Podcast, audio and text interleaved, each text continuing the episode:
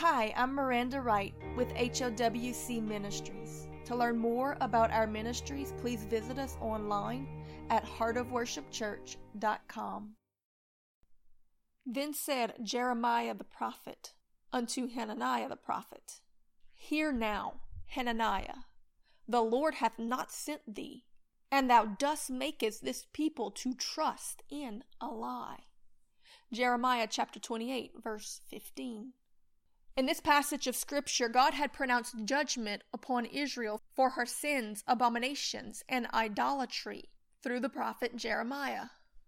He tells them very plainly that they will be overtaken by their enemies and made to serve in a pagan nation under the leadership of Nebuchadnezzar, the king of Babylon.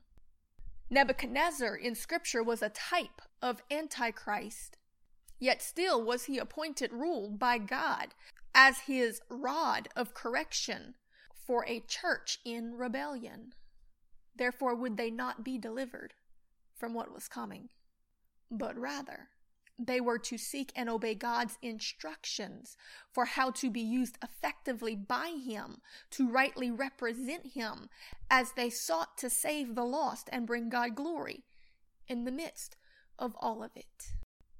It was to be a pruning, a stripping, a purging, a purifying, a refining in the fires of affliction, a humbling for a church in rebellion. This was the word that was given from the Lord to the people through the prophet Jeremiah. Needless to say, they hated him for it. He was known as the weeping prophet, not because he was kind hearted, but because he was so despised and rejected. Not by sinners or the world, but by the church, that would rather hear smooth lies than hard truths. Surely these were uncertain times in Israel as the evidences of Jeremiah's words began to take physical form. Yet did many false prophets rise up in the midst of it, spreading lies of swift deliverance and victory against this enemy. They gave the people false and flattering words that eased their fears and conscience, and in effect kept them from crying out in true repentance as was needed, and from walking in obedience to God's instructions. They were ordered by the mouth of this true prophet to do what they were told, to prepare their heart and soul to be used mightily of God as they go into this captivity that would surely come. That though they would be taken into it, that once in it they should never be silent about their God. That they themselves might become prophets in the midst of Babylon. Those who in faith obeyed this, like Daniel, Shadrach, Meshach, and Abednego, were strong and did great exploits and saw national revival, be it through persecution, because of it. But those who didn't died by plague, pestilence, famine, and the sword, as was the warning that was given by Jeremiah through the vision of the good and the bad grapes in chapter 24. So then, understanding this, we can rewind back to the point of our opening passage, where Jeremiah prophesies that bondage to Babylon is coming, and not to physically resist it, but rather to preach to the lost in the midst of it. For this world is not our home, so focus on the soul. Do what you can to save others and safeguard your own. And in the midst of this somber warning enters in Hananiah the charismatic false prophet preaching smooth and encouraging words of false, fluffy, prophetic flattery that puffed their pride and killed their conviction, halting their prayerful seeking in exchange for busyness of vain, fruitless labors, charismatic celebrations, and faith in false performances and manifestations of childish self glory that at one point in the book of Jeremiah, God actually responds to them by saying, I hate your worship. It's not for me, or from me, or of me. There was no solemn assembly, no lamentation, no repentance, no correction, no humility before God, no right word from heaven. It was all about their entitlement and the wickedness of their enemy, not once considering that God Himself had allowed this to come upon them, that they might bend the knee, humble, and cry out to Him for mercy. Therefore, in flippant hype, pride, assumption, and arrogance, Hananiah walks up to Jeremiah and breaks the yoke of bondage off of his neck that had been placed there as a declaration of the bondage that was coming. He then begins to prophesy in the ears of the people that Israel will be saved from this fate. Within two years, the Babylonians will be defeated, and all that was stolen will be returned to the people in great victory and revival.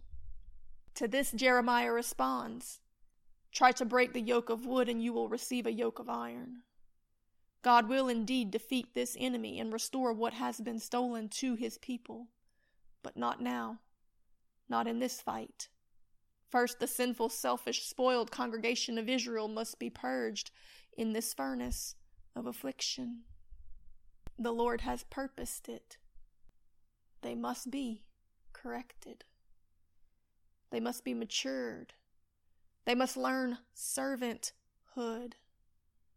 They must learn to seek the Lord. They must be humbled. They must suffer the consequences of their sin and rebellion that they learn to fear and reverence God once again. Then, after a season, a full generation at the appointed time, God would step in and redeem them.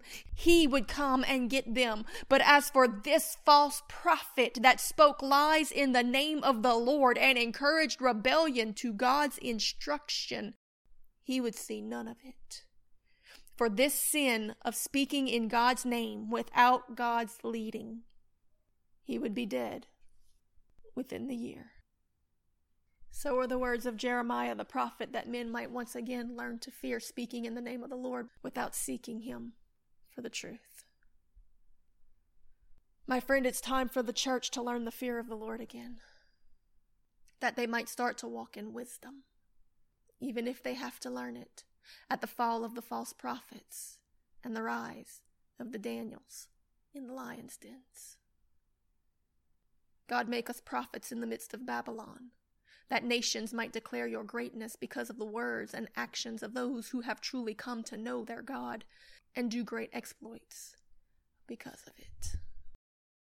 Daniel chapter 11, verse 31 says, And arms, which means military might, shall stand on the Antichrist's side, and they shall pollute the sanctuary of its strength, and shall take away the daily sacrifice, and they shall place abominations instead in the place of it that shall make desolate.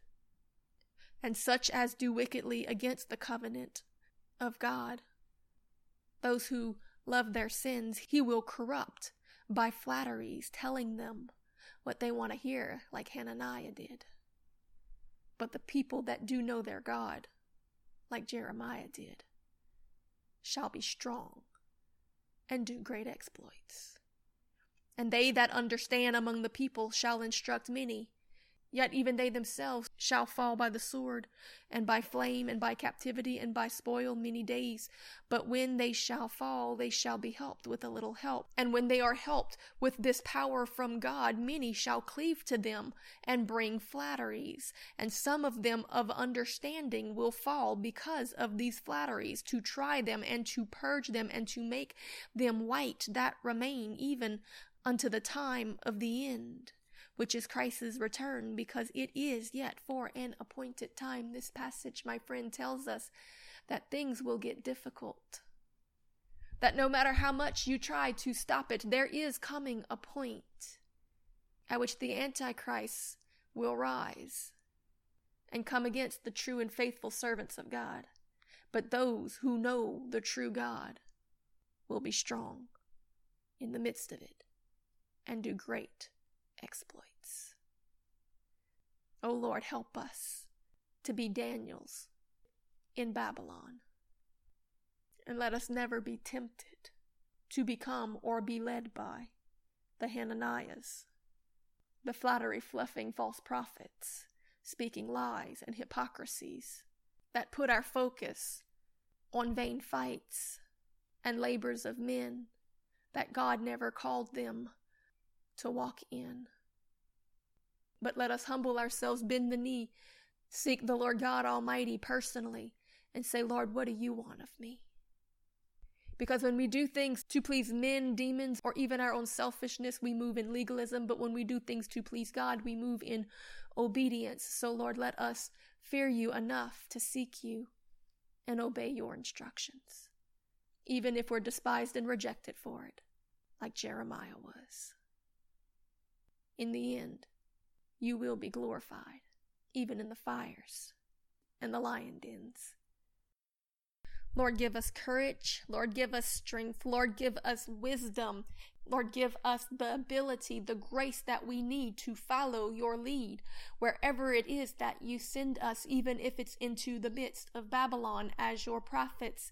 Lord, tell us what to say, but give us the boldness to be able to declare it, even in the face of all of the false prophets and naysayers that speak what men want to hear to ease their conscience, Lord. But sometimes men need to fear because your word says some save with compassion because they are humble and they need it, but some save with fear, pulling them from the very flames of the fire.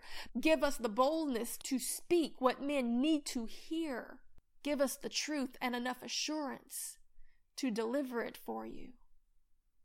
And let us not fear what's coming, Lord, but let us be reminded that we were born for such a time as this, that you will equip that we need not pray for an easier path, but we should pray as David did for the right feet to run upon it when he said, Oh Lord, you have given me hinds feet that I might dance upon the high places.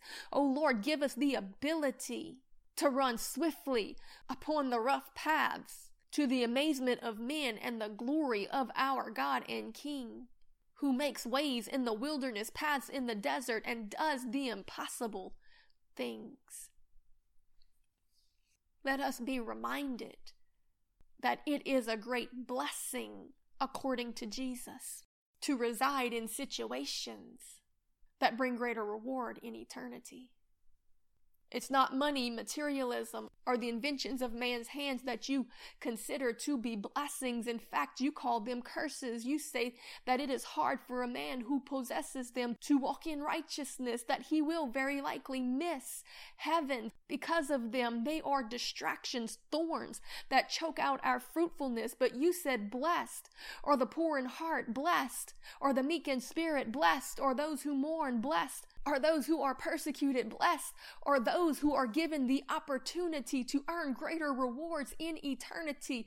My friend, know that God is with you wherever He sends you. So if He's sending you into a furnace, then He'll make sure that He's seen with you, that a nation might be turned, even if only for a moment, like Babylon was, by those who were willing to humble and go.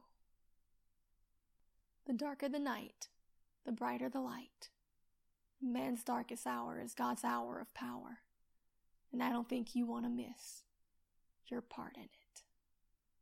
Because you put your trust in the words of a false prophet. Because ultimately, when what God had spoken came to pass, was Hananiah cast down and Jeremiah validated at last. God's word never returns void. Lord, give me eyes to see the opportunities that you place in front of me. Even in the midst of troubled seas, Lord, help us to remember that you are with us and that it is a far greater testimony to walk upon the waters when the seas are stormy than when they are calm and that sometimes, God, you allow circumstances to arise in our life to bring you glory in greater ways than we could even hope to imagine. The Word of God says that it has not even entered into the hearts of man the things that He has in store for those who believe in Him. So, my friend, put your faith in Him entirely and follow His leading, even if He brings you into a place that doesn't seem so inviting. Whatever the situation, He knows what He is doing. He might just be leading you into the testimony of a lifetime.